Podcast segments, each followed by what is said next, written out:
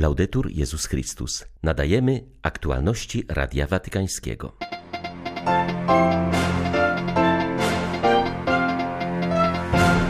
Nadużyciom względem nieletnich wciąż nie poświęca się należytej uwagi, stwierdził papież na audiencji dla latynoskiej organizacji niosącej pomoc ofiarom.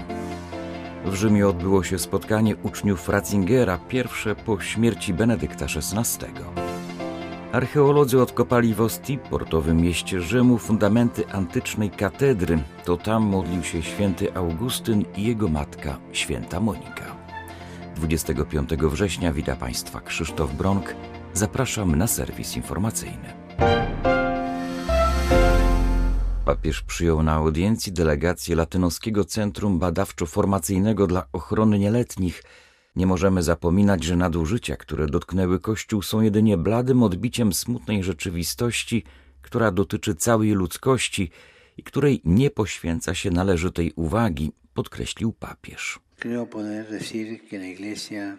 Myślę, że mogę powiedzieć, iż Kościół dokonał sporego postępu na tej drodze i nie przestanie wciąż iść dalej, ale musi to być również praca, której rezultaty będą ważne dla społeczeństwa, aby kroki i osiągnięcia Kościoła na tej drodze mogły być zachętą dla innych instytucji do promowania tej kultury troski. Ponadto chciałbym dzisiaj zaproponować w oparciu o ten obraz, który utożsamia każdego z maluczkich z samym Chrystusem, aby nasze wysiłki nie ograniczały się do zwykłego stosowania procedur, ale byśmy powierzyli ich Jezusowi w modlitwie. W pokorze i szczerze musimy stanąć pośród tych maluczkich, a stając przed Odkupicielem, kontemplujmy również w Jego wzgardzonym obliczu cierpienie, które otrzymaliśmy i spowodowaliśmy, abyśmy nie czuli się oddaleni od ludzi, których przyjmujemy, ale byli dla nich braćmi i siostrami, nawet w bólu. Rozmawiajmy z Jezusem, słuchajmy tego słowa, które nam przebacza, nas uzdrawia, odkupia nas wszystkich. On nie wziął na siebie grzechu świata, aby świat potępić, ale aby go zbawić i nauczył nas, że nie ma większej miłości niż ta, która oddaje życie, która pozostawia je w śladzie Jego świętego oblicza.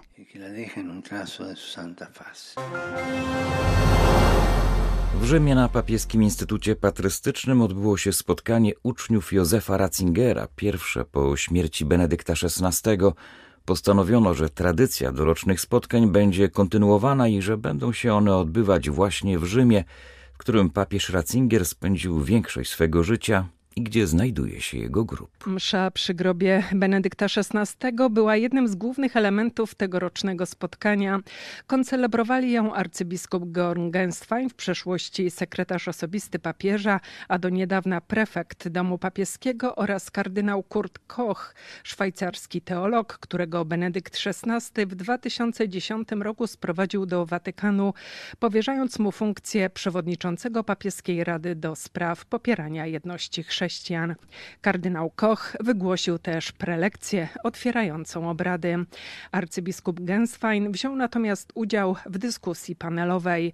Powrócił w niej do wydarzeń po śmierci Benedykta XVI.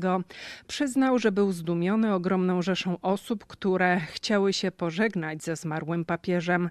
Pokazało to, że zjednał on sobie ludzi zarówno swą uprzejmością, jak i wyjątkowym intelektem. Jego odpowiedzi zawsze były jasne jasne, nawet jeśli pytania były niejasne, powiedział arcybiskup Genswein, dodając, że właśnie ta klarowność była główną cechą jego działalności akademickiej, duszpasterskiej. Były sekretarz papieża przyznał, że żyjemy dziś w trudnych czasach, ale droga, którą wskazał Benedykt XVI, czyli postawienie Boga w centrum, nadal zachowuje swą aktualność. Tegoroczne spotkanie kręgu Ratzingera różniło się od poprzednich, wskazuje na to w rozmowie z Radiem Watykańskim ksiądz profesor Christoph Ochli.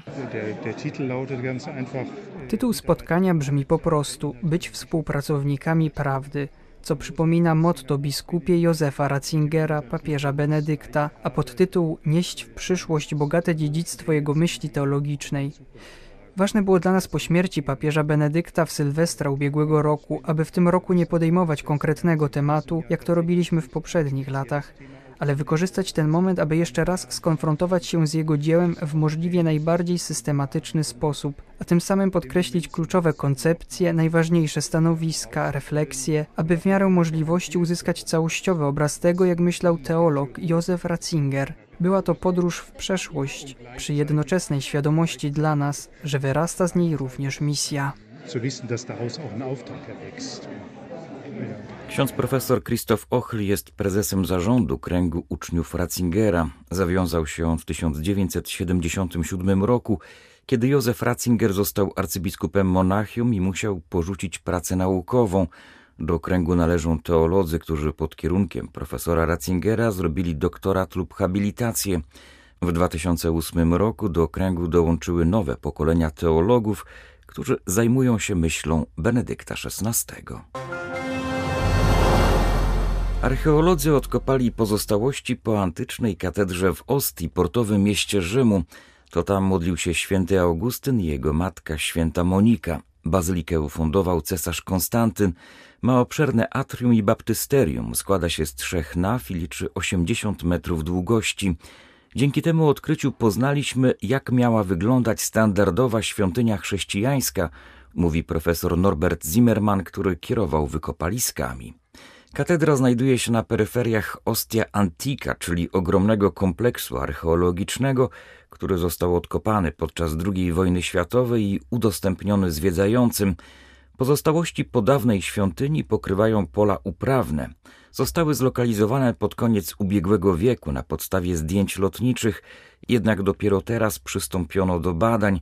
Po pięciu tygodniach wykopalisk udało się odsłonić absydalną część bazyliki mówi profesor Zimmerman. Z Liber Pontificalis, czyli ze źródeł pisanych, wiedzieliśmy, że cesarz Konstantyn oprócz bazylik laterańskiej i świętego Piotra ufundował również serię bazylik biskupich, między innymi w Ostii. Wiedzieliśmy, że wznosiła się w pobliżu bramy laurentyńskiej. W tym regionie nie prowadzono jeszcze wykopalisk. I właśnie w tym miejscu wyłoniły się pozostałości po tej bazylice. W tym roku skoncentrowaliśmy się na absydalnej części bazyliki. Ściśle rzecz biorąc, nie wiemy dlaczego Konstantyn ufundował bazylikę również w Ostii. Tradycja podaje jednak, że jest to ważne miejsce dla historii Kościoła, ponieważ to właśnie przez Ostię święty Piotr przybył do Italii, a biskup Ostii zawsze miał ważne znaczenie w Kościele. Był dziekanem kolegium kardynalskiego, wyświęcał papieży. Wśród świątyń ufundowanych przez Konstantyna jest to bazylika średniej wielkości. Ma trzy nawy, a nie pięć. Łącznie z atrium liczy 80 metrów długości. Specyfiką tej świątyni jest fakt, że jest to pierwsza bazylika standardowa, to znaczy pozostałe bazyliki były wznoszone w specyficznym celu, na przykład by uczcić grób świętego Piotra, a bazylikę standardową odkryliśmy właśnie tutaj. Trzy nawy i zwyczajna apsyda. To piękne, bo widzimy, że od początku świątynie mają właśnie tę formę. Wykopaliska trwały pięć tygodni i miały charakter czysto naukowy. Na razie nie przewiduje się wykorzystania antycznej katedry Wosti dla celów muzealnych, dlatego już niebawem fundamenty starożytnej świątyni zostaną ponownie zakopane. W przyszłych latach przewiduje się wykopaliska w pozostałych częściach świątyni. Przyszłą sobotę tysiące chrześcijan różnych wyznań zbiorą się na placu Świętego Piotra, aby wspólnie zawierzać Bogu rozpoczynający się synod biskupów. Pośród nich znajdą się m.in. patriarcha Bartłomiej i arcybiskup Justin Welby, honorowy zwierzchnik wspólnoty anglikańskiej. Wczoraj papież Franciszek podczas modlitwy Anioł Pański zaprosił do udziału w tym wydarzeniu. Ekumeniczne czuwanie modlitewne jest organizowane pod hasłem Together, czyli razem przez wspólnotę Stezę. Najpierw o godzinie 17 nastąpi moment dziękczynienia za dary jedności i drogi synodalnej, pokoju, stworzenia oraz za dar drugiego. Główne nabożeństwo składać się zaś będzie ze słuchania Słowa Bożego, uwielbienia i modlitwy wstawienniczej, śpiewu kanonów Stezę i momentu ciszy. Jak zaznaczają organizatorzy, w związku z trwającym czasem stworzenia plac Świętego Piotra zostanie zamieniony jakby w mały ogród przez ustawienie szeregu drzewek i kwiatów. Bardzo naszą wspólnotę poruszyło to, że papież Franciszek skierował zaproszenie do chrześcijan wszystkich wyznań i chciał zgromadzenia całego ludu Bożego, aby modlić się za wydarzenie zachodzące wewnątrz Kościoła katolickiego, mówi brat Matthew, przeor wspólnoty Teze. Naprawdę mam nadzieję, że będzie to zgromadzenie całego ludu Bożego. Oczywiście nie możemy mieć wszystkich na placu Świętego Piotra, ale w wydarzeniu wezmą udział ludzie reprezentujący różne drogi życia w świecie chrześcijańskim. Ale być może będą też tacy, którzy usłyszą, co się dzieje i zostaną wciągnięci w tego ducha modlitwy oraz odkryją, że mogą być częścią ludu Bożego. Jest coś bardzo misyjnego w tym modlitewnym czuwaniu, w tym, że zaprasza się wszystkich do przyjścia i wzięcia udziału. Myślę, że ludzie są wrażliwi na zaproszenie, aby poczuć, że ich wkład, ich udział, ich miejsce są czymś ważnym. Wydarzenie ma zasięg ogólnoświatowy. Modlitwy są też organizowane m.in. w Australii, w Kenii, Ugandzie, Japonii, Tajlandii, Stanach Zjednoczonych, Chile czy Argentynie. To dla nas wielka radość, że ludzie na całym świecie przyjmują zaproszenie i chcą otoczyć synod tą siecią modlitwy. Po raz kolejny czujemy, że Bóg jest z nami, że Ukraina zwycięży nie ludzką siłą czy logiką. Nasze zwycięstwo będzie Boże, powiedział arcybiskup Światosław Szewczuk w cotygodniowym orędziu wojennym. Podsumowując 84. tydzień wojny, zauważył, że znów płonęły miasta i wsie na całej Ukrainie. Rosjanie próbują zniszczyć naszą infrastrukturę, która zapewnia życie Ukraińcom. Arcybiskup Szewczuk zwrócił też uwagę na ważne wystąpienie szefa papieskiej dyplomacji na forum ONZ. Usłyszeliśmy słowa wsparcia ze strony Ojca Świętego i Stolicy Apostolskiej dla naszego kraju i jego integralności terytorialnej, powiedział arcybiskup Szewczuk. Wiele osób na świecie zaczyna rozkładać ręce, mówiąc, że ta wojna prawdopodobnie potrwa jeszcze długo. Jednak my, Ukraińcy, wiemy, że wciąż żyjemy, a nasz kraj nadal istnieje nie tylko dzięki ludzkim wysiłkom i logice, często nawet wbrew niej. Czujemy, że walczymy dzięki mocy Boga. Walka, którą obecnie prowadzi Ukraina, to walka Dawida z Goliatem w imię zwycięstwa dobra nad złem. Czujemy, że wszystkie inne ludzkie środki, które otrzymujemy jako pomoc międzynarodową, są tylko narzędziem, środkiem w tej walce, a zwycięstwo odniesiemy dzięki mocy Boga. Dlatego nawet gdy cały świat mówi nam, abyśmy przygotowali się na przedłużającą się wojnę, my wiemy, że Ukraina zwycięży dzięki szczególnej łasce, która czyni nas silnymi.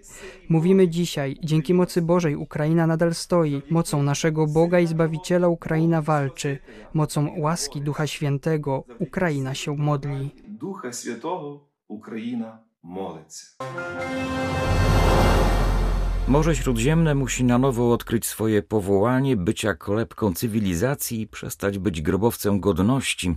Po szczycie śródziemnomorskim w Marsylii wskazuje na to biskup François Xavier Bustilio, Franciszkanin, który na najbliższym konsystorzu zostanie włączony do grona kardynałów, Podkreśla, że podczas swej pielgrzymki Ojciec Święty nakreślił plan uczynienia z Morza Śródziemnego laboratorium pokoju.